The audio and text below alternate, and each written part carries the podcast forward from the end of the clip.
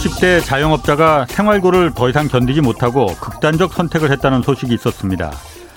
살던 원룸을 빼서 마지막으로 직원들 월급을 정리해 줬다고 합니다. 빈소에서 20년 지기 친구는 왜 자영업자들에게만 일방적인 희생을 이렇게 강요하냐면서 맨날 나라 곳간이 빈다고 하는데 나라는 망하지 않았지만 국민이 다 죽는다면 그 곳간 도대체 어디다가 쓸 것이냐고 하소연했다고 합니다. 이 뉴스도 같이 눈에 들어왔습니다. 서울시 재산세가 지난해보다 5천억 원이나 더 늘어나면서 세금이 너무 많이 거친다는 기사였습니다. 집값이 폭등하면서 공시지가가 올라갔기 때문입니다. 정부와 여당이 그렇게 부자들 세금을 깎아주려 노력했는데도 불구하고 무려 5천억 원이나 더 거쳤습니다.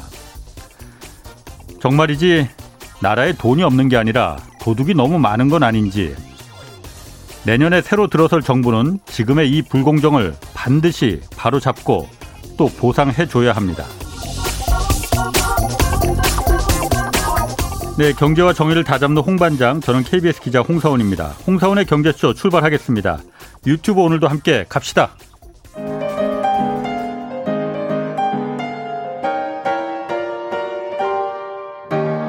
대한민국 최고의 경제 전문가와 함께합니다. 믿을 만한 정보만 쉽고 정확하게 전해드립니다. 홍사훈의 경제쇼. 네, 원포인트 경제 레슨 시간입니다. 이종우 이코노미스트 나오셨습니다. 안녕하세요. 예, 안녕하십니까? 예, 그 금융당국이 지금 가계대출 이 적극적으로 억제하고 있잖아요. 그러니까 주택담보대출 그리고 이 신용대출 마이너스 통장 이거에 의해서 지금 어, 전세대출 규제까지 지금 지금 만지작거리고 있는 것 같아요. 예. 어떻습니까? 지금 전세대출 규제까지도 갈 수 있을 갈것 같습니까? 어떻습니까? 우선은 뭐 전세대금까지는 좀 가지 으, 갈 것인가 말 것인가 하는 음. 것들은 아직까지는 현재로서는 좀 알 수가 없다. 예. 이렇게 이제 말씀을 드릴 수 있을 것 같습니다. 예. 그거는 이제 정부도 그쪽을 하고는 싶은데 그랬다간 파장이 너무 크기 때문에 그렇죠. 아직까지는 결정을 못했기 때문이다라고 말씀을 드릴 수 있을 것 같거든요. 예.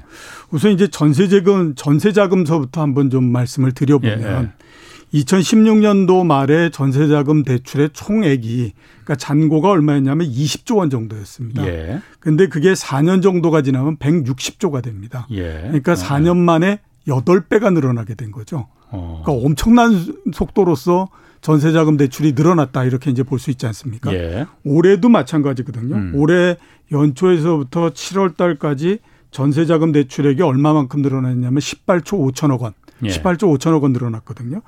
가계대출 총 늘어난 게 51조 4천억 원이 늘어났기 때문에 예.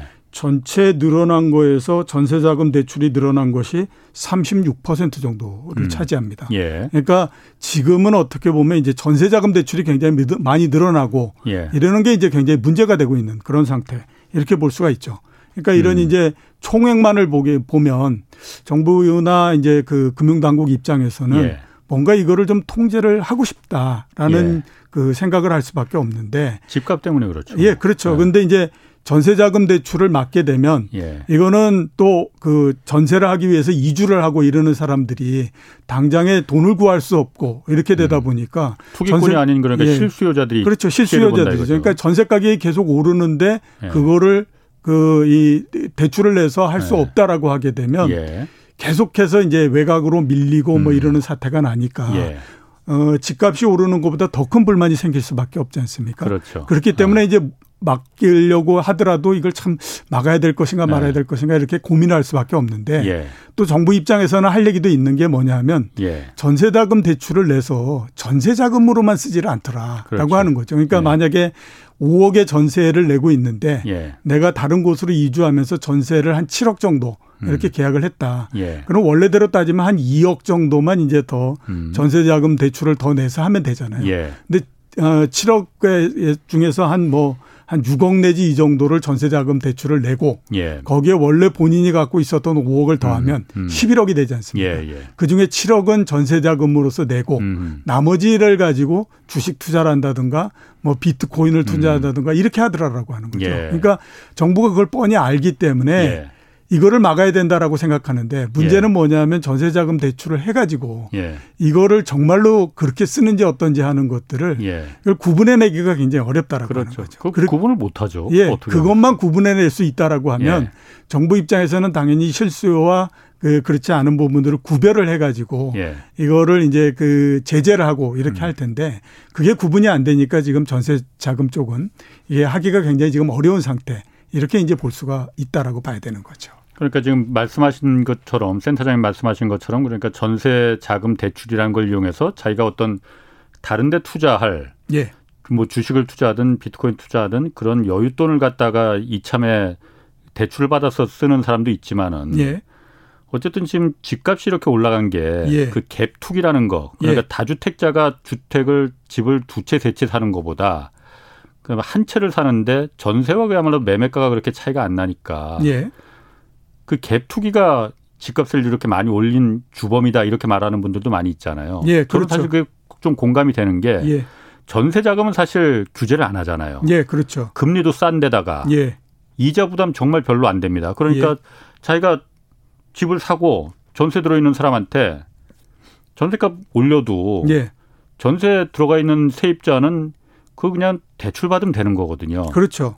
그러니까 집값이 계속 올라갈 수밖에 없지. 정부 당국에서도 그게 고민일 것 같아요. 예, 그게 고민이죠. 예. 그래서 최근에 그 대출이 늘어나는 그 용도별로서 예. 보면 어, 전세자금 대출하고 예. 집단 대출이 있지 않습니까? 그러니까 예, 예. 아파트 제일 처음에 뭐, 어, 그 분양을 한다던가 할 때 집단적으로 대출을 받지 않습니까? 예, 예. 그거하고 그 다음에 정책모기지 이 세 부분들이 굉장히 많이 늘어나고 있는 그런 상태이거든요. 예. 그러니까 말씀하셨던 것처럼 전세 대출이 전체적으로 어, 집값을 올리고 하는 데서 상당히 역할을 하고 있다라고 볼 수밖에 없는 거죠. 역할 많이 했습니다. 예. 실제로. 지금까지도 네. 굉장히 많이 했고요. 예, 예. 그다음에 이제 어, 지금 이런 부분들을 규제하지 않게 되면 예. 과연 이게 어떤 형태로 발전을 해서 또 뭔가를 건드릴지 모른다라고 예. 하는 우려를 계속해서 할 수밖에 없는 그런 상태다라고 볼 수밖에 없습니다. 이 가을 이제 가을의 이사철인데 예. 그 그러니까 선의에 정말 그 투기를 하려고 대출을 받는 사람들이 아니고 예. 전세값 올려달라는 거 그 마련해 주려고 대출 받는 사람들이 꽤 있을 텐데 예. 그분들이 참 그 고민이에요. 그렇죠. 그렇기 어. 때문에 그 각자가 예. 본인들의 이익을 위해서 뛰었던 부분들이 예. 전체적으로 봤을 때는 누구한테 굉장히 큰 피해를 줄 수밖에 없는 그렇죠. 그런 예. 형태가 되는 거잖아요. 예. 그게 지금 우리가 나타나고 있는 그런 현상이다라고 봐야 되는 거거든요. 예. 어, 그래서 지금 정부가 전세자금과 관련해서 전세자금 대출과 관련해서 음. 생각을 하고 있는 게 뭐냐면 대출 사용 계획서를 내라. 이런 부분들. 아, 아. 그다음에 이제 또 하나는 총 부채 원리금 상한 비율에서 그러니까 전세 자금의 일부를 포함하겠다라고 하는 겁니다. 그러니까 음. 그 부채를 내게 되면 예, 예. 어, 이제 그 원리금을 이렇게 상환을 해야 되는 게 그렇지. 있고 그 다음에 그냥 이자만 내다가 나중에 가면 또 연장을 해서 가는 것도 있고 예. 이렇게 가지 않습니까? 예. 전세자금 전세자금은 대, 대개들 많이 보면 그냥 이자만 내는 경우가 그렇죠. 굉장히 많거든요. 네. 그 중에 일정 부분들을 원리금을 같이 내도록 이렇게 바꾸겠다라고 하는 겁니다. 그러면 음. 아, 이 원리금을 지금 당장에 상환해야 되는 돈이 네. 그냥 이자를 내야 되는 것보다도 많기 때문에 예. 그렇게 되면 아주 필요한 사람이 아니고는 음. 진짜로 이렇게 이제 그 음, 음. 어, 전세를 이주하고 이래야 되는 사람이 아니면 예. 아마 요 그 빌리는 것이 좀 적어지지 않겠느냐라고 하는 기대를 가지고 이런 방안들을 지금 검토를 하고 있는 상태인데요. 이게 음. 과연 이제 검토를 해서 실제로 될 건가 하는 것들은 아직까지는 정부 입장에서도 지금 정하지를 못하고 있는 상태 이렇게 이제 말씀을 드릴 수 있을 것 같습니다. 그러게 뭐 그 진짜 실제 필요한 사람도 원리금을 전세라고 하는 게 원래 그 예. 보증금은 그러니까 떼일 그러니까 뭐 떼이는 경우도 가끔 있긴 있지만 어쨌든 자기가 언제든지 받는 게 확정된 돈이잖아요. 그렇죠. 그러니까 사실 그걸 원리금을 다시 가, 균할 분등해서 갚아라 하는 거는 실제 수요자한테 좀 불만이 될 수가 있을 것 같아요. 그거는. 예. 어쨌든 그러면은 정부가 이렇게까지 그 어쨌든 그 어쩔 수 없는 피해자들이 생길 그 불만이 나올 수밖에 없는데도 불구하고 이렇게 대출을 고강도로 지금 그 규제하려는 예. 이유가 있을 거 아닙니까? 예, 그렇죠. 그 뭐몇 네. 가지를 일단 볼 수 있는데요. 예. 어, 얼마 전에 한국은행이 금리를 인상하지 않았습니까? 예. 그 금리를 인상할 때에 그 후속 프로그램으로서 대출 규제가 나올 거다라고 하는 거는 이미 어느 정도는 예상돼 있었다라고 그렇죠. 볼 수가 있죠. 예, 예, 예. 그러니까 대출 그 금리를 인상한다라고 하는 것 자체는 시중에 돌아다니는 돈을 좀 적게 만들겠다. 예. 여러 여러 가지 형태로서 예. 이런 부분들인데 거기에서 대출 규제를 하지 않고 대출을 오히려 더 많이 풀고 그렇다라고 하면 금리를 인상해야 할 이유가 없는 게 되지 않습니까? 예, 예. 그렇기 때문에 어떻게 보면 금리를 인상했을 때 이미 대출 규제는 이루어질 수 있을 거다라고 음. 보는 게 맞았다라고 봐야 될것 예. 같고요. 또 하나는 가계부채가 지금 굉장히 많은데 예. 가계부채 지금 상태를 그대로 놔두면 필히 나중에 가면 사고 난다. 이렇게 이제 보고 있는 거죠. 어. 그러니까 사고가 난다라고 하는 건 금융위기가 발생할 수 있다. 예. 이렇게 보고 있는 겁니다. 어. 그러니까 대, 대체적으로 이제 많이들 얘기하는 것이 뭐냐 하면 그 빚을 많이 내 가지고 그다음에 그거를 어 부동산이나 이런 거에 투자해서 부동산 가격이 많이 상승하고 했, 했다가 그다음에 부동산 가격이 꺼지게 되면 그에 따른 그 대출의 부실이 일어나기 때문에 예.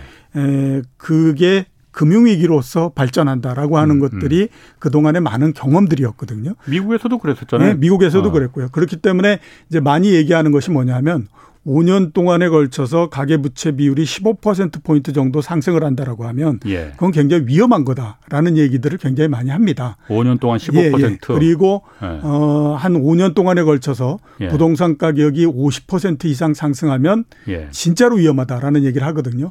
그 두 개가 다 겹친다라고 하면 굉장히 위험하다라고 얘기를 하는데요. 우리나라 같은 경우는 후자는 이미 충족이 됐죠. 예. 5년에 걸쳐서 50% 이거는 거의 전국적으로 봤을 때 모든 지역들이 다 이거를 충 족했다라고 봐야 될 것 같고요. 예. 그다음에 3년 동안에 걸쳐서 우리나라의 가계 부채가 증가했던 것이 13.8% 증가했습니다. 어. 그러면 나머지 2년 동안에 1.2% 포인트만 올라가게 되면 또 하나의 요건을 충족시키지 않습니까? 예, 예. 그러니까 정부나 그 한국은행 입장에서 봤을 땐 이런 형태로 놔뒀다가는 필히 금융위기가 발생한다. 그러니까 그 강도가 어느 정도냐에 따를 뿐이지 위기는 어떤 형태로든지 발생할 가능성이 상당히 높다. 이렇게 이제 보고 있는 거죠. 그 금융위기라는 게 예. 은행의 부실을 말하는 겁니다. 예, 그렇죠. 그러니까 은행이, 이제 은행이 무너진다는 걸 얘기하는 거예요. 어, 그 강도가 어떻게 되느냐에 따라서 상당히 좀 차이가 나는데 예. 어, 그러니까 자산 가격이 굉장히 많이 올라가서 그게 문제가 돼서 예. 가계가 고통을 받든지 아니면 은행이 완, 완전히 뭐 왕창 무너져 버리든지 예. 둘 중에 어떤 것이 온다라고 보는 거죠. 예. 그래서 이제 정부가 지금 포인트로서 하고 있는 것은 앞에서 말씀드렸던 것처럼 모델이 두 가지가 있는 거거든요. 예. 하나는 그러니까 이제 은행이 무너지고 막 이렇게 되는 거는 2008년도의 금융위기. 그렇죠. 이게 그 모델이었지 않습니까? 예. 그 대신에 이제 가계는 어렵지만 경제 전체적으로 굉장히 어렵거나 이런 것들 없고 그다음에 금융기관이 완전히 무너져 버리고 뭐 이러는 것 없이 예. 그래도 순하게 지나갔던 경우는 우리나라 같은 경우에는 보면 이제 2003년도에 카드 채 나고 이랬지 않습니까? 그렇죠. 예, 예. 근데 그때를 한번 잘 생각해 보시면 어, 경제에 아주 심각한 타격을 주거나 그러지는 않았어요. 음. 대신에 이제 카드채 이런 문제 때문에 아, 소비가 줄어들고 어렵고 뭐 이랬던 예. 부분들은 있거든요. 은행이 무너지지 않았 예, 그렇죠. 그때. 그러니까 예. 정부는 둘 중에 어떤 거 하나에서 지금 이런 상태로서 갔다가는 굉장히 위험해질 수 있는데 예. 어, 방어를 하고 싶어 하는 거는 금융위기처럼 되지는 않고 예. 어, 만약에 뭔가 발생한다고 하더라도 2003년도에 카드채 이런 형태 아, 정도의 아. 위력 이런 정도만으로서 막기 위해서는 예. 지금에서 해야 될 건 뭐냐? 일단 대출 규제도 하고 예. 그다음에 금리도 높이고 이렇게 해서 대응력을 빨리 조금씩 조금씩 높여줘야 된다. 예. 이렇게 지금 생각하고 있기 때문에 대출 규제를 계속 하려고 지금 그, 그 하고 있는 거고요. 그렇군요. 또 하나는 예. 경험적인 측면입니다. 음. 뭐냐면 참여정부 때 있죠. 예. 참여정부 맨 마지막에 2006년도 이럴 때 참여정부 때도 부동산 가격이 굉장히 많이 올라갔었거든요. 그렇죠. 그때 예. 처음 출발하고 한 5년 되는 사이에 거의 100% 넘게 전국적으로 부동산 가격이 상승을 예. 했었거든요. 예. 근데 그때 맨 마지막에 이제 부동산 가격을 막을 수 있었던 가장 큰 동력이 예. 2006년도에 대출 규제를 하면서 예. 플레이할 수 있는 돈을 뺏어버렸기 때문에 그랬습니다. 음. 그러니까 이제 지금 정부도 음. 그 당시에 그랬던 경험이 있기 음. 때문에 이제는 대출을 강력하게 규제를 해서 이제 그 집값을 올리고 뭐하고 할 수 있는 돈 자체를 회수해버리자. 음. 이런 이제 생각을 가질 수밖에 없는 거죠. 그리고 그게 금리 인상과 함께 대출 규제 음. 이거를 통해 가지고 유동성 공급을 줄여버리게 되면 예, 예. 이게 이제 그 멈출 수 있다라고 생각을 하기 때문에 이제 이렇게 하는 거죠. 잠깐 그더 얘기하기 전에 좀 그 들어온 의견들 좀좀 소화를 할게요. 0340님이 아까 말씀하신 것처럼 제 주변에 지금 전세자금 융통해서 갭 투자 많이 하더라고요. 주식, 코인도 많이 하고 폭락했다 뭐라고 하는데 어처구니가 없습니다. 이거 단속이 시급합니다. 이런 의견 주셨고 또 수민님이 유튜브에서 어, 우리나라 집값은 전세 제도가 다 올린 겁니다. 이주택자부터 전세 대출 제한하면 됩니다. 예. 집 사고 전세 주고 다른데 전세 사는데 집값이 안 오를 수가 있겠습니까? 음. 뭐 이런 의견 주셨고요. 2315님도 재계약 전세 계약서를 대출은행에 제, 제출해서 오른 전세금 이거 확인하면 됩니다. 이런 뭐 예. 방법도 예. 한번 제시를 해 주셨어요. 제가 보기에도 예. 은행에서는 그거를 정부보다는 그래도 더 잘 알 수 있거든요. 예, 예. 이게 문제는 그렇죠. 뭐냐면 은행도 이게 대출을 통해 가지고 수익을 얻는 기관이지 않습니까? 그렇죠. 예. 그러니까 봤을 때 아 이게 조금 좀 의심이 나는데라는 생각은 하지만 규정상 뭔가를 규정에 맞게 해서 가지고 오게 되면 예. 그거를 거부하기도 어려울 뿐만 아니라 거부할 명분도 없는 거죠. 예. 우리가 이런 이런 의심이 들기 때문에 이거를 못 해주겠다라고 하게 되면 대출을 받는 사람 입장에서는 나는 모든 그 이 이 한이 이 전부 다 그걸 다 맞춰가지고 가지고 예. 왔는데 왜 예. 너희가 이거를 안 된다고 하냐 이렇게 하면 참 은행 입장에서도 할 얘기가 없는 거거든요. 그렇죠. 그래서 아마 그렇지 않나라는 생각이 듭니다. 지금 아까 그 센터장님 말씀하신 것 중에 참 지금 이게 보니까 가계 대 우리 대출이라는 게 코로나로 어려워지면은 누군가는 빚을 져야 됩니다. 예, 그렇죠.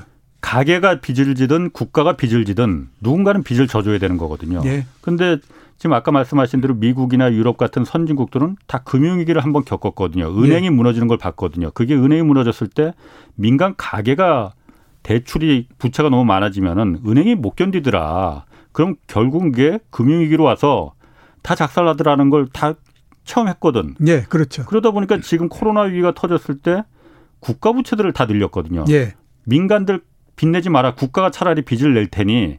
그래서 국가 부채는 뭐 미국도 지금 한 110%, 107%까지 올라가고 일본은 뭐 200%가 넘었고. 예, 거의 뭐 280% 이렇게 어, 되니까요. 국가가 다 재정을 통해서 부양을 했지 않습니까? 예. 한국은 지금 국가 부채가 뭐 많다 하지만 지금 50%가 안 됩니다. 뭐 예. 내년엔 50% 넘어간다고 해요. 예. 대신 우리나라는 민간 가계 부채를 잔뜩 늘려놔 버렸거든요. 예. 선진국들은 미국이나 일, 그 이런 일본이나 유럽 같은 나라들은 가계 부채가 우리보다 훨씬 더 작고 예. 그러면 이게 결국은 국가 부채가 늘어나는 거는 그냥 호미로 막을 수 있지만은 음. 민간 가계 부채가 늘어나는 거는 결국 은행을 건드리기 때문에 호미로 막을 걸 가래로도 못 막는 경우가 발생하기 때문에 지금 뒤늦게 지금이라서라도 예. 지금 가계 부채 지금 손대는 거잖아요. 그렇죠. 예. 물론 이게 그러니까 다 그 코로나 때문에 어려워서 생활 생계 자금으로 대출을 받는 건 아닐 수도 있어요. 집 예. 사느라고 또 주식 하느라고 하는 것도 있지만은 예. 이게 지금 금융 위기로 번질 가능성이 있다는 거에 대해서 지금 다들 걱정이 되는 거거든요. 저도 네. 사실 어, 미국이 그래서 리만 사태가 터졌는데 네. 어? 이 부분 그러니까 좀 조금 더 한번 좀 금융위 가능성에 대해서 예. 조금만 좀 더 풀어서 한번 좀 설명을 해줘 보세요. 이게 어, 한국은행에서 조사하고 그 다음에 예. 발표한 바에 따르면 가계 부채가 1%포인트 정도 올라가게 되면 예. 금융위기가 발생할 확률은 1에서 3%포인트 정도 높아진다라는 아. 얘기를 하거든요. 예. 그러니까 가계 부채가 높아지게 되면 그만큼 위기가 발생할 가능성이 높다. 예. 이렇게 이제 얘기를 하는 거죠. 예. 그 가계 부채가 위기 측면에서 봤을 때는 국가 부채보다는 훨씬 더 위험합니다. 그렇죠. 왜냐하면 정부 부채라고 하는 것 자체는 정부가 이제 그 이 채권을 발행하고 이렇게 해서 부채를 일으키는 거잖아요. 네네. 근데 그 부채가 일으킨 채권 부분이 국채 부분이 물론 외국인들한테 넘어가서 이런 것도 있지만 굉장히 많은 부분들은 국내 투자자들이 많이 갖고 외국인들이 있습니다. 다 사죠. 우리나라도 네. 뭐 외국인들이 가지고 있는 국채의 비율은 불과 몇 퍼센트 정도밖에 안 되고요. 예. 거의 대부분 다 아, 국내에 있는 투자자들이 갖고 예. 있거든요. 그러면 그 국내에 있는 투자자들 같은 경우에 뻔히 국가가 부도가 날 거라는 걸 뻔히 알면서도 그때 이제 뭐 채권 상환해 달라고 난리를 치고 이럴 리는 없지 않습니까? 예. 그러니까 이제 그 국가 부채가 커진다라고 하는 거는 이자를 내야 되기 때문에 예. 세금을 걷어서 거기에서 이자로 나가는 비용이 많아져서 다른 것들을 하기가 굉장히 어려워져서 예. 이렇게 돼서 문제가 되는 건데 예. 가계 부채라고 하는 건 앞에서 말씀드렸던 것처럼 은행에서부터 돈을 빌려 가지고 예. 그거를 이제 뭐 부동산을 사고 이렇게 했다라고 하는 거죠. 예. 그래서 부동산 가격이 굉장히 많이 올라갔어요. 예. 그래서 이제 또 올라가니까 더 빚을 내 가지고 막 이렇게 샀다라고 하는 거죠. 예. 근데 그 자산의 가격이라고 하는 것이 계속해서 올라갈 수가 없는 거니까 그렇죠. 어느 시점서부터 네. 가격이 떨어지게 되면 예. 시간이 지나면 어떤 일이 발생하냐면 내가 10억을 빌려 가지고 부동산을 샀는데 그 부동산 가격이 8억분이 안 되는 거예요. 그러면 음. 나는 그 부동산을 담보 처분한다고 하더라도 내가 가지고 있는 부채를 전부 다 상환할 수 없는 거죠. 예. 그렇게 되면 나는 가장 좋은 방법이 뭐냐면 만세를 불러버리는 것이 가장 좋은 거죠. 음흠. 그러면 그만큼 은행 입장에서 봤을 때는 어, 부실이 생기는 건데 예. 그게 한두 사람이 아니라 여러 사람들이 모이게 되면 은행이 굉장히 부실이 될 수밖에 없는 예. 그런 상태가 되면서 굉장히 어려워지는 형태가 되는 예. 거거든요. 예. 지금 그렇기 때문에 많은 나라들뿐만 아니라 많은 전문가들이 우려하는 부분들은 예. 국가 부채보다는 이제 가계 부채가 아, 되는 거죠. 맞습니다. 그리고 우리나라 같은 경우가 그거에 지금 딱 들어맞는 형태로서 가고 있는 예. 거잖아요. 계속해서 빚을 엄청나게 많이 냈고 그다음에 또 이제 그 빚이 그 이 부동산을 투자하고 그렇죠. 이러는 쪽으로 쓰이니까요. 예. 예. 지금 우리나라의 그 어, 전체 가계 부채 중에서 음. 가계 부채가 지금 한 1,700조 정도 되죠. 우리. 예, 상당히 많죠. 아. 그 중에서 이제 주택담보대출하고 전세금 대출이 948조 예. 이 정도 되고요. 그 다음에 상업용 건물 있지 않습니까? 예, 예. 그하고 이제 신용대출을 낸 게 757조 예. 이렇게 되거든요. 그래서 앞에서 말씀드렸던 주, 택담보대출하고 요게 전체 가계부채에서 52% 정도를 차지하니까 예.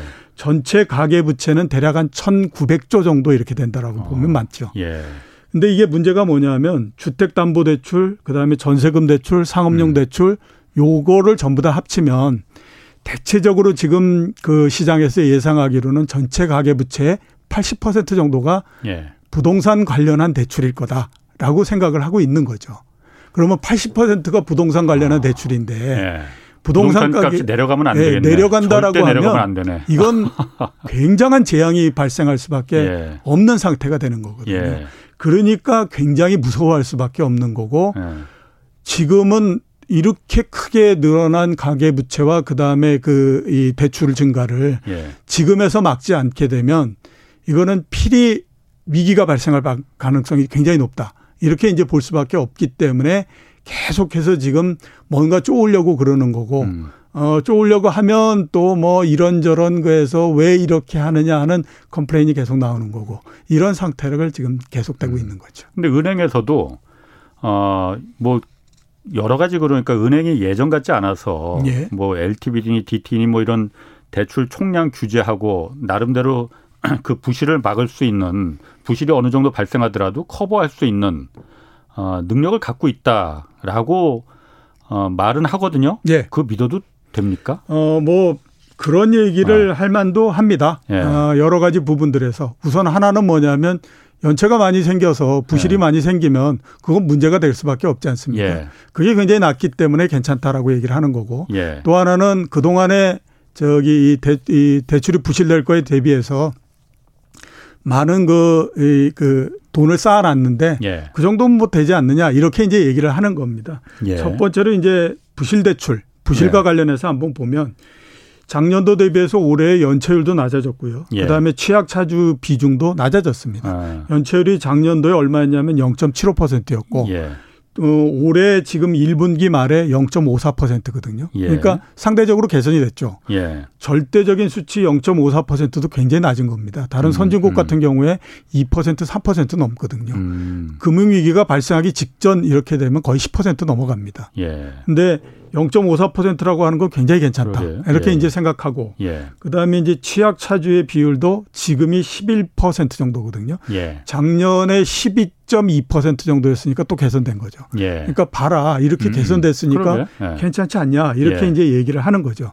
근데 거기에 디테일한데 이제 악마가 좀 숨어 있다 이렇게 이제 볼 수가 있습니다. 그 숫자들만 봐서는 그게 은행이 무너질 것 같지는 않은데요. 예, 그렇죠. 아. 자영업자 대출이 어, 올해 1분기 말에 얼마냐면 831조 정도 됩니다. 예. 작년도 대비해서 18.8% 정도 늘어났는데 예. 요 내에 뭐가 들어갔냐면 한 204조 정도 되는 코로나19의 자영업자 그다음에 소상공인 대상 네. 금융 지원이 들어가 있습니다. 예, 예. 이 금융 지원액은 이자 상한도 좀 유예해 주고요. 그렇죠. 만기도 예. 연장해 줍니다. 예. 그러니까 이거는 어지간해서는 부실이 나기가 굉장히 어려운 거죠. 예. 그러니까 전체 대출액 831조 중에 25% 정도가 음. 이런 거기 때문에 당연히 보면 음. 어, 그 연체율 낮아지고 그 다음에 치약 차주 줄어들고 이러는 거 당연하지 않냐. 예. 이렇게 이제 볼 수 있는 거죠. 음. 그래서 요런 부분들을 한번 걷어내고 우리가 위험도가 어느 정도일까라고 한번 따져보면 예. 자영업자 대출에서 가장 그 이 취약한 계층 음. 첫 번째 계층, 두 번째 계층 이 가지고 있는 자영업자 대출이 26%하고 22.8%입니다. 그러니까 그 취약한 게 자영업자 계층이 가지고 있는 대출이 전체 자영업자 대출의 거의 한 50% 정도 되는 아. 거죠. 그러니까 그런 앞에서 지원해주고 이런 부분들을 이렇게 그 빼내고 나면 예. 이게 과연 그렇게 안전할까라고 어. 하는 거에 대한 의문이 계속해서 생길 수밖에 없는 거죠. 음. 거기에다 또 하나 뭐냐면 청년층 청년층 대출 예. 이것도 굉장히 많이 있거든요. 예. 작년도 3월 3분기 말서부터 지금까지 전체 가계 대출 늘어난 거의 절반이 청년층 대출입니다. 예. 예. 그러니까 요것도 또 위험하다. 이렇게 이제 볼 수 있는 거죠. 그렇기 때문에 은행 입장에서 봤을 때는 이렇게 저렇게 해서 안전하고 그렇지. 그렇기 음. 때문에 문제가 없고 이렇게 얘기를 하지만 요런 것들을 걷어내고 나면 그렇게 꼭 안전하다라고 얘기를 할 수 없을 뿐만 아니라 지금 뭐 우리가 음. 그 대출금에 따른 그 적립금을 얼마를 쌓았고 이런 얘기 하지만 예. 과거에 보니까 위기가 딱 스타트가 되고 나면 그런 거 아무런 필요가 없더라. 예. 그거 정도 가지고는 되질 않더라. 이렇게 예. 이제 그 생각을 하는 거죠. 그렇군요. 그렇기 음. 때문에 지금 얘기하는 거하고 실제적으로 문제가 생기면 그때 되면 완전히 다른 세상 돼. 이렇게 이제 보고 있는 겁니다. 아, 그러니까 이게 제가 지금 와서 보면은 뭐 결과론적으로 뭐 그렇게 말할 수 있다 뭐 말하는 분들도 계시겠지만은 이게 누구나 위기 상황에서 돈을 안 쓰려고 할 때는 예. 기업도 안 쓰려고 하고 소비도 안 쓰려고 하고 그러면은 국가라도 써줘야 되는 거거든요. 예, 그렇죠. 근데 국가가 안 쓰다 보니까 지금 이 상황이 돼서 지금이라도 좀 가계부채를 어떻게 좀 그좀 그 줄여보려고 하는데 너무 늦은 거 아닌가 예. 그런 좀 생각은 좀 예, 그렇죠. 들어요. 우리나라 네. 같은 네. 경우는 가계부채의 절대적인 규모도 문제고 예. 속도도 문제고 이런 형태거든요. 그 지니님이 뭐 병원비 등 부득이한 사정에 의한 대출은 어쩔 수 없지만 부동산 주식 등 개인이 돈을 더 벌려고 대출 받았다가 문제되면 정부에서 이거 부채 문제를 경고했음에도 불구하고 정부 탓을 하면 안 됩니다. 이런 거 문제입니다. 이런 의견 주셨고 조현수님이 어, 가계부채 가계부채 줄인다고 대출을 줄이는 것 같은데 그런다고 가계부채가 줄어들겠느냐. 예. 돈 필요한 사람은 결국 제2금융 또 가서는 안 될 사채까지 갈 텐데 이 부분도 좀 이따가 좀 얘기를 좀 하겠습니다. 예. 또 그. 다리아님이 아파트를 계속 지을 게 아니라 인프라 구축이 필요하다. 어디든 사통팔달 통하는 교통 체제를 구축하면 된다. 음. 외곽 지역에 신도시만 잔뜩 만들어 놓고 거기에 갈 수 있는 교통 수단이 없습니다. 그러니까 자꾸 서울 중심으로만 쏠리는 거 아닙니까? 인프라 구축이 중요하다. 뭐 이런 얘기 주셨고 예. 마지막으로 또 헤이든 님이 이 의견 주셨습니다.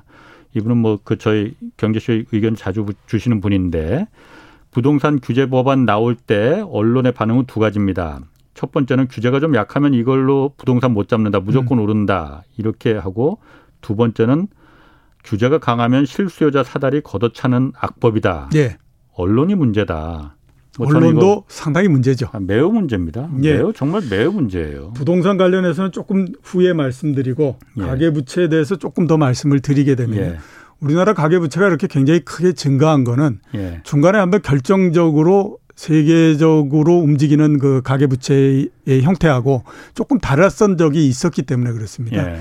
그러니까 세계적으로 다른 나라들 같은 경우, 선진국 같은 경우를 보면 그 금융위기가 발생하지 않습니까? 2008년도에. 음. 그리고 2010년도 정도까지 2년 동안 가계부채를 굉장히 많이 줄였어요. 그 당시에. 예. 예. 그랬는데 우리나라는 그때 오히려 더 많이 늘어났습니다. 예. 왜 늘어났느냐 하면 그때 이제 그 MB가 대통령이 되고 뭐 예. 뭐 이렇게 하니까 많은 사람들이 어떤 생각을 가졌었냐 하면 우리나라에서 부동산에 대해서 제일 잘 알고 있는 사람이 대통령이 됐기 때문에 예. 예. 그 부동산 가격을 앞으로도 계속해서 올릴 거다라고 네. 생각을 하면서 그때 가계 부채를 상환하는 것보단 가계 부채를 더 내서 음, 예, 그이 음. 부동산을 사고 뭐 이런 예. 형태로서 됐죠. 예. 그렇기 때문에 거기에서 이제 결정적으로 한번 예. 그 어긋나는 형태가 됐고 예. 그 다음에 그 속도가 이후에 계속해서 유지돼 버리는 형태가 예. 됐었습니다. 그래서 예. 우리나라의 GDP 대비해서 가계부채 비율이 지금 105% 정도 예. 이렇게 되거든요. 음. 이게 그 어, 국제결제은행 BIS 있지 않습니까? 거기에 대상 국가 43개 중에 6위를 지금 하고 있는 예. 상태입니다. 우리나라 제외하고 42개국의 가계부채 평균을 보면 61%입니다. 아. 우리나라가 아까 말씀드렸던 105%. 것처럼 105%니까 예. 다른 나라 평균에 비해서 1.7배 정도를 가지고 있는 음. 그런 상태에 있고요. 그다음에 증가 속도 굉장히 빨라서 증가 속도는 그러니까. 세 번째입니다. 아니 좀 몇 달 전만 해도 지금 100% 넘어간다고 막 그랬었는데 예. 100%는 이미 넘어갔군요. 예, 105%입니다. 아. 한국은행이 추계한 걸로 예. 105%니까 한국은행이 추계한 것보다도 더 신뢰성 있는 데이터를 예. 구하기는 어렵다라고 예. 봐야 되고 그러니까 105% 정도 되는 거고 우리나라가 세 번째 정도 되기 때문에 굉장히 지금 빠른 속도로서 계속 늘어나고 있다. 그렇군요. 이렇게 볼 수 있는 거죠. 자, 그러면은 대출 규제까지 지금 그 나선 이유가 금리 일단 올렸고 예. 그거로 안 되니까 지금 대출 규제 이 부동산 목적은 그러니까 부동산이 가장 첫 번째 목적일 거 아니에요. 예, 그렇죠. 부동산 가격이 그러면은 꺾이겠습니까? 어떻습니까? 어, 일단 뭐 지금처럼 금리 한 번 올리고 예. 뭐 앞으로 또 뭐 11월이나 10월 달에도 한번 올려서 두 번 올리고 그 다음에 대출 좀 억제하고 예. 이른다라고 해서 당장의 부동산 가격이 떨어지거나 이러지는 예. 않죠. 왜냐하면 예. 가격이라고 하는 것은 모두 다가 가격이 올라갈 때는 다른 어떤 것도 그 가격을 제어하지 못하는 속성을 갖고 있거든요. 어. 그렇기 때문에 그렇습니다. 그래서 예. 이제 뭐 최근에 나오는 여러 가지 그 보도들을 보면 예. 정부가 이런 조치 저런 조치 취했음에도 불구하고 아무런 뭐 어, 대답이 없다. 뭐 네. 뭐 시장은 그거를 무시한다. 예. 뭐 이런 얘기를 많이 하고 하지 않습니까? 예, 예. 제가 봤을 때도 당장에 뭐 가격이 잡힌다거나 이러기는 쉽지가 않다라고 봅니다. 예. 근데 많은 사람들이 특히 부동산 전문가들도 얘기하고 그럴 때 제가 이 가격을 보는 전문가 입장에서 이렇게 보면 저 사람들이 정말 관가하고 있는 게 하나 있는 것 같다. 라는 생각이 굉장히 많이 들거든요. 음. 그러니까 많이들 얘기할 때 무슨 얘기들을 하냐면 정책이나 예. 이런 얘기들을 굉장히 많이 합니다. 그 다음에 예. 공급이 부족하고 뭐 예. 이런 얘기들 많이 하잖아요. 예, 예. 제가 봤을 때는요, 지금처럼 가격이 올라갈 때는 공급을 아무리 늘린다라고 하더라도 가격이 반응을 하지 않습니다. 예, 근데 제일 문제가 되는 건 뭐냐면 가격은 가격 자체가 가장 큰 문제가 되는 거죠. 가격은 가격 자체가. 예, 그러니까 가격이 높아지게 되면요. 그 다음에 자기가 견디지 못하면 그 다음서부터는 난리가 나버리는 형태가 되거든요. 예. 근데 이제 최근에 가격을 쭉 이렇게 보면 이게 그 여러 가지 아무튼 가격이 만들어지는 원리나 이런 것들로 봤을 음. 때는 음. 아 이제 시간상의 문제일 뿐이지 이게 가격이 그 꺾이고 하는 것들이 시간이 그렇게 오래 남지 않은 것 같다 이런 생각이 저는 좀 많이 듭니다. 예. 그러니까 왜 음. 그러냐면 우선 우리가 한번 봤을 때요. 그 주식을 그 주식도 그렇고 그다음에 부동산도 그렇고 가격이 이 거의 극대점 상태로서 올라왔을 때 나오는 반응이 몇 가지가 있거든요. 예. 일단 하나는 뭐냐면 사람들은 가격에 대해서 부담을 절대 느끼지 않습니다. 왜냐하면 이 상태가 되면 사람들의 그 욕구와 욕망이라고 하는 것이 극대에 도달하는 형태가 되기 때문에 음. 가격이 어떻게 되건 상관을 하지 않습니다. 그러니까 지금 당장에 내가 그 자산을 확보해서 예. 돈을 벌어야 된다라고 아. 하는 것들만 생각하기 때문에 다급함. 예. 그래서 가격에 대한 부담을 전혀 느끼지 않거든요. 최근에 보면 그렇지 않습니까?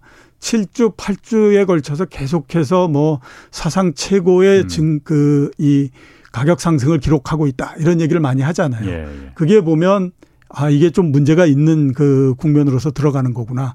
이런 이제 생각이 들고요. 두 번째는 뭐냐면 상황이 바뀔 거라고 하는 거에 대해서 사람들이 전혀 의심하지 않습니다. 그러니까 가격이 떨어질 거에 대해서 전혀 의심하지 않는 형태가 되거든요. 그게 주가도 마찬가지 이런 형태가 예. 됩니다. 근데 지금인 부동산이 그런 형태잖아요. 음. 그다음에 세 번째로 어떤 게 하냐면 핵심보다는 외곽이 오른다. 이런 예. 게 나오거든요. 예. 서울 같은 경우에 한번 보면 뭐 인정할 사람도 있고 인정하지 않을 사람도 있겠지만 예. 그동안 아무튼 굉장히 오랜 시간 동안에 서울의 아파트 가격의 핵심은 강남 3구였지 않습니까? 예, 예. 근데 올해를 올해 작년도서부터 한번 보면 강남 3구가 25개 구 중에서 어, 이 상승률만으로 봤을 때는 20위권 밑에 있습니다. 아, 그래요? 강남 예, 3구가? 예, 강남 네. 3구가 굉장히 낮아요. 예, 예. 그, 그거보다 더 낮은 데가 이제 종로구, 중구, 예. 이런 데 정도고, 예. 되게 많이 올라가는 데가 어디냐면 외곽에 있는 그 구들이 있지 않습니까? 도봉구, 네. 그다음에 또 뭐 금천구 예, 예. 이런 데가 굉장히 많이 올라가거든요. 그러니까 이게 어떤 형태가 되냐면 이런 그 강남 3구에 있는 가격들이 굉장히 많이 올라가면서 예. 이게 가격에 대한 부담을 많이 느끼니까 가격의 부담이 가격에 대한 부담이 상대적으로 적은 것 쪽으로 계속해서 번져가 버리는 형태가 되는 거죠. 음. 그러면서 서울의 가격이 오르면 그 다음에 또 경기도로 올라가고 예. 옮겨가고 이런 형태로서 계속 진행이 되는 거거든요. 예. 이렇게 되다 보니까 지금 이런 형태가 되는 겁니다. 어. 자, 그래서 예. 최근에 이제 부동산 가격이 특히 서울 지역이 굉장히 많이 올라간다라고 얘기를 많이 합니다. 예. 그래서 네. 우리가 이걸 왜 올라갈까? 그리고 이렇게 쉽게 올라갈 수 있는 이유가 뭘까라고 한번 따져보면요. 음. 서울에 한 달 동안에 주택이 몇 건 정도 거래가 될 거라고 생각을 하십니까? 요즘 거래는 거의 뭐 예. 그렇게 많지 않다고. 평균적으로 봤을 때 예. 5천 건이 안 됩니다. 4,500건 정도 어. 이렇게 되거든요. 예, 예. 그러면 어, 서울의 아파트 한 채 가격이 평균적으로 10억 정도가 되니까 예. 4,500건 정도가 거래가 됐다라고 하면 거래 대금이 4조 5천억 원 정도가 되는 겁니다. 예. 그죠? 어, 어. 삼성전자가 하루에 얼마 거래가 되냐면 2조 정도가 됩니다. 그러니까 한 달 내내 서울에서 음. 전체적으로 주택이 그 이 매매되는 그 이 양이, 양이 예. 그러니까 그 대금이 삼성전자 이틀 반 거래하는 음. 대금 정도밖에 안 되는 거거든요. 예. 그렇게 되기 때문에 당연히 가격이 굉장히 빠르게 올라갈 수밖에 없는 거죠. 왜냐하면 음. 거래가 많지 않기 때문에 예. 한두 개만 거래가 된다고 하더라도 가격은 쭉쭉 올라가게 되는데 한, 한두 개가 툭 튀어버리면 예, 그렇죠. 그게 다 평균값을 끌어올린다 예, 예. 근데 지금은 어. 매수를 하려는 사람들이 급한 상태가 되니까 예. 당연히 가격이 굉장히 빠르게 올라가게 되는 거죠. 아. 자, 근데 이거를 반대로 놓고 우리가 생각해서 예. 가격이 너무 많이 올라갔다. 예. 그래서 야, 이 가격에선 난 더 이상 못 하겠다. 라고 예. 하게 되면 예. 그다음에는 이 팔아야 되는 사람도 팔아야 되는 이유가 있지 않습니까? 예, 예. 근데 그 팔아야 되는 이유가 음. 이게 그 작동을 하기 시작하면 올라갈 때 거래가 안 됐던 것만큼 떨어질 음, 때도 음, 거래가 안 되는 거죠. 예, 예. 그러니까 떨어질 때도 굉장히 빠르게 예. 떨어질 수밖에 없는 예. 거죠. 그 지금이 이제 보면 그 마지막 국면에서 계속 밀어붙이고 버리고 있는 그런 그 형태가 되는 거거든요. 그렇기 때문에 아. 이게 향후에 상당히 문제가 될 수 있는데 예. 계속해서 이제 언론도 마찬가지로 뭐 어, 어, 누굽니까 뭐, 어, 누가 이렇게 뭐 아파트를 분양받았는데 한 달 사이에 30억이 올라갔다. 뭐 이런 그 보도를 하니까. 어제도 나왔어요. 예, 사람들 입장에서 봤을 예. 때는 야, 이거 안 사면 난리가 나는가 보다. 아, 이렇게 생각이 없잖아요. 예, 예. 아. 그렇게 하는 거죠. 그러니까 대출 그러니까 어떻게든 받으려고 예, 하는 어떻게든 거고. 끌어다서 이렇게 해서 하는 건데 그게 문제가 나중에 가격이 떨어지게 되면 그 다음서부터는 이제 심각한 문제가 계속해서 발생하게 되는 거죠. 신성호님은 이런 의견을 주셨어요. 직업이 있고 규칙적인 소득이 있는 젊은이에게는 오히려 어, 대출을 확대해서 집을 장만하고 평생 갚아갈 수 있게 해줘야 합니다. 뭐 이런 생각도 하실 수 있습니다. 그렇지만은 어, 그런 생각이 결국은 전체 집값을 계속 끌어올리는 어, 그래서 모두에게 그 고통을 좀 안겨주는 그런 거 아닌가라는 생각도 좀 듭니다. 2697님이 국민은 그냥 그 자리에 있어요. 정책을 따라갈 뿐 집값이 오른다 선전하니 집을 샀을 뿐입니다. 뭐 이런 의견 주셨습니다. 그리고 9693님이 코로나19로 인한 가계부채는 무이자 그리고 정부 보조 꼭 필요합니다. 휴휴 이런 의견도 주셨고요. 자, 그 이게 어쨌든 그 금리 인상 뭐 가계 그 대출 이제 규제 이게 전부 다 어쨌든 어 목적이 지금 집값이 워낙 지금 정신없이 오르다 보니까 예. 이 부분 때문에 하는 건데 미국도 지금 사실 그런데 집값이 심상치 않잖아요. 석 달 연속 사상 최고치를 경신했다고 해요. 예. 뭐 임대료까지 치솟아서 주거 대란 조짐까지 보인다 이런 기사도 나오던데. 예. 미국도 이게 여기가 저금리에다가 돈이 너무 많이 풀리니까 여기도 집값이 그냥 거기로 다 돈이 다 들어가서 올라간 거죠. 예, 그렇죠. 그, 어. 제가 생각했을 때 예. 앞으로 한 2, 30년 후에 예. 그 경제를 쓰는 경제 역사가들도 있지 않습니까? 예. 그 사람들이 지금을 평가한다라고 하면 어떻게 평가할까라고 제가 가끔 예. 헛생각을 한 번씩 해보거든요. 어, 예. 그때마다 제가 느끼는 그 이 이, 이 생각은 아마 30년 후에 경제 사가가 지금을 썰 때 이런 얘기를 하지 않을까라는 생각을 합니다. 아, 2020년도 1월에 예. 그 미국의 연준 그 중앙은행은 예. 왜 그렇게 바보스러운 짓을 했는지 모르겠다 라는 얘기를 하지 않을까라는 어. 생각이 들어요.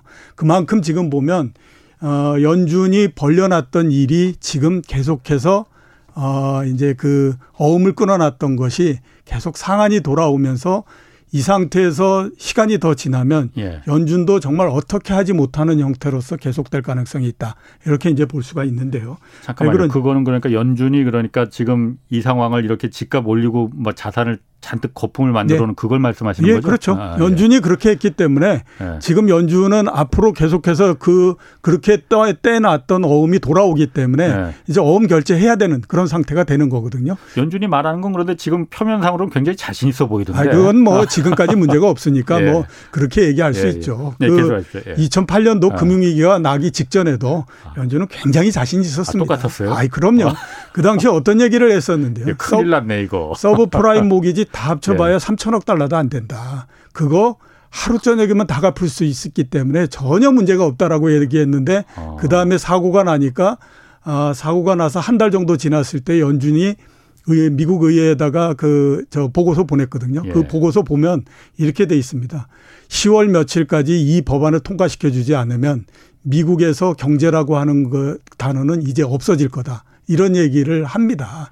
그러니까 연준이라고 하는 게 우리가 그냥 생각하면 굉장히 전제전능하고 그다음에 또 음. 예측력도 굉장히 높고 이런 기관인 것 같지만 연준도 똑같이 엄청나게 바보스러운 일을 굉장히 많이 하거든요. 미국의 중앙은행인데. 아, 그럼요. 그 그렇습니다. 예. 자, 그래서 왜 이렇게 문제가 될 가능성이 있느냐 하는 것들을 보게 되면요. 예. 6월 달에 미국의 주택 가격 상승률이 얼마냐면 18.6%입니다. 예. 우리나라의 한 1.5배 정도 높게 올라가고 있는 그런 상태입니다. 1987년도에 통계를 처음 내기 시작했거든요. 예. 그 이후로 지금 가장 높은 상승을 계속 유지 그 기록을 하고 있는 상태고요. 예. 그다음에 2006년도에 미국의 부동산이 피크를 쳤었습니다. 예. 그리고 2007년도에 이제 조정을 하고 2008년도에 금융위기가 났거든요. 2008년도에 기록을 했던 그 가격이 있지 않습니까? 그러니까 뭐 마작의 한채 가격이 100만 달러다. 이렇게 음. 하면 그 가격이 있지 않습니까? 예. 그거보다도 지금 40%가 높으니까 그 당시에 가장 높았던 가격이 100만 달러면 지금 140만 달러 하고 있는 겁니다. 예. 그러니까 그만큼 높아진 거죠. 예. 미국이 전체 미국 전체적으로 보유하고 있는 부동산의 시장 가치가 34조 달러 예. 이 정도 된다라고 얘기하고 있거든요. 아. 근데 부동산 관련한 담보 대출액이 얼마냐면 11조 달러입니다. 그러니까 미국에 있는 전체 부동산의 3분의 1은 빚이 빚으로서 돼 있는 음. 그런 형태 이렇게 이제 볼 수 있는 거죠. 예. 이렇게 가, 그 부동산 가격이 굉장히 많이 오르다 보니까 미국도 마찬가지입니다. 세입자의 48%가 나는 평생 집 사지 못할 거야. 음. 이런 이제 지금 얘기를 하고 있는 상태. 예. 이렇게 볼 수 있습니다. 그만큼 어. 상당히 어렵고요. 어. 이렇게 되다 보니까 이제 미국 정부도 야 이대로는 안 되겠다. 어. 뭔가 정책을 좀 내놔야지. 어. 이렇게 지금 그 얘기하고 있는 거거든요. 어떤 정책을 내놓고 있어요, 미국 정부? 지금 추계로 미국에서 중저가 주택의 400만 호 정도가 부족하다라고 예. 지금 추계를 하고 있습니다. 예. 그래서 원래 이제 3.5조 달러의 사회 안전망 강화 패키지 있지 않습니까? 예, 예. 그 중에 한 그 3천억 달러 정도 떼 가지고 200만 예. 호 증축하겠다. 이렇게 음. 지금 이제 법안 만들고 그 법안이 상하원 모두 다를 지금 통과한 상태입니다. 예. 어, 지금은 이제 상 상임위원회에서 예. 개수 조정 지금 계속 열심히 하고 있거든요. 그러니까 음. 3천억 음. 달러 일단 그 통과됐다 이렇게 이제 볼 수가 있고요. 미국에서 거액 투자자 그러니까 주택을 이렇게 투자하는 거액 투자자들이 예. 있지 않습니까? 이 사람들이 미국 주택에 적게 보면 여섯 채 중에 한 채, 많이 보면 네 채 중에 한 채를 이런 투자자들이 갖고 있는 거예요. 음. 25% 정도의 주택을 이런 투자자들이 갖고 있는 거죠. 그러니까 네. 가격이 이 소수의 사람들이 굉장히 많은 이그 주택을 있으니. 갖고 있으니까 가격이 오르니까 네. 그렇게 하지 말고 개인이나 비영리 단체들이 좀 많이 갖고 있으면 되지 않을까 이런 생각을 하고 있는 거죠. 그래서 음. 국유 부동산 매각하지 않습니까? 예. 거기에 예. 이제 공공기관이나 개인 예. 그다음에 비영리 단체들이 독점으로 예. 단독 입찰하고 이렇게 할 수 있는 비율을 높여 가지고 전체 이렇게 국유지 매각하는 거에 50% 정도가 그 공공기관이나 개인, 비영리단체 예. 이런 데에 좀 돌아갈 수 있게 하자. 예. 이게 지금까지 어, 미국에서 내놓고 있는 그런 방안입니다. 음, 그렇군요. 2329님이 아까 그 진행자 제 의견이 아까 말한 건 20년도 지금 넘게 들었다. 각종 논리를 앞세우면서 그런데 결과는 그런 말 믿고 집안 사는 사람만 지금 벼락거지 됐다. 아 정말 좀 마음 아픈 얘기입니다. 이게 뭐 사실 지금 부동산 문제만큼은 그 지금 뭐 돈이 워낙 많이 풀리고 저금리가 워낙 싼 값에 돈을 빌릴 수 있다 보니까 뭐 그런 핑계는 있지만은 어쨌든 정책적인 부분에 그 잘못 이거 예. 분명히 있습니다. 예, 정책적인 네. 부분에 잘못 분명히 있죠. 그래서 예. 지금이라도 뭐 이렇게 뭐 그뭐 그 뭐 금리 올리고 가계 대출 규제하고 해서 음. 하는데 아, 좀 잘 됐으면 좋겠습니다. 제가 네. 제일 걱정하는 것 중에 하나는 예. 그 우리나라 부동산이 쭉 예. 계속 올라온 것 같지만요. 예. 중간중간에 보게 되면 크게 하락을 하고 했던 적이 여러 번 있었거든요. 그렇죠. 예. 예를 들어서 보면 91년도, 92년도 이럴 때 어, 부동산 가격이 통계상으로만 17개월, 16개월 동안에 걸쳐서 예. 18% 정도가 하락을 했습니다. 음. 통계로 18%가 하락을 하게 되면요. 1년 반 만에 부동산 가격이 40%가 떨어집니다. 그 당시에 대치동 음마 아파트 가격이 최고 올라갔을 때 2, 2억 5천만 원 정도까지 갔었거든요. 31평짜리가. 예. 그게 1년 반 후에 얼마가 되냐면 1억 3천만 원이 됩니다. 예. 자, 지금에서 이렇게 올라가고 있는데 그 은행에서 빚을 내고 해가지고 집을 샀다가 만약에 한 40% 정도 떨어진다고 생각해 보십시오. 예. 그 사람들 정말 힘들어지거든요. 음. 또 그랬던 그렇죠. 얘가 또더 예. 있다라고 하는 거죠. 그러니까 2000그 11년도 어, 이럴 때도 보면 통계상으로 8%가 떨어지는데요. 예. 실제적으로는 그 매매 가격 이런 것들이 거의 30%씩 떨어집니다. 예. 그것도 1년 정도 만에 그 정도 내려가 버리거든요. 음. 그러니까 예, 좀 그런 부분들을 생각하면 어, 좀 지금에서 이렇게 굉장히 서둘 건가. 그거는 뭐 지금 물론 가격이 오르니까 뭐, 야, 장 기적으로 봤을 때는 부동산 사고 있으면 계속 뭐 이렇게 얘기하지만 뭐 그거 통할 네. 그거에 걸리면 네. 그때는 굉장히 괴롭거든요. 그렇기 때문에 조의, 주의를 해야 된다라고 하는 거죠. PSK님이 빚이 통제 밖으로 드러나면 100% 금융기 금융 위기가 옵니다. 역사가 증명하죠. 여기든 네. 미국도 예가 없습니다. 이거 뭐 한국도 지금 미국 얘기할 게 아니고 한국도 지금 예, 그거는 어느 음. 나라든지 음. 다 마찬가지입니다. 예. 다시 그러면 그 어쨌든 지금 대출 규제 하는데 아까 예. 그 잠깐 말했듯이 정말 꼭 필요한 투기를 목적으로 한 뭐 투자나 투기를 목적으로 한 게 아니고 진짜 전세 자금 당장 올려주는 거 필요해서 받, 받아야 되는 분도 있고 뭐 생계 자금 필요한 분도 있을 거예요. 네. 지금 대출 규제를 이렇게 해버리면은 이분들이 그럼 결국은 더 안 좋은 뭐 제2금융권 사채 이쪽으로 갈 거 아닙니까? 예, 그렇죠. 그럼 그건 더 문제가 되는 거 아닌가요? 이런 부분에 대한 어떤 대책도 있어야 될 것 같은데. 글쎄 그런 부분들에 대한 대책이 굉장히 절실한데요. 예. 아직까지는 거기에 대해서 해답을 내고 있지 못하는 상태다라고 예. 볼 수가 있습니다.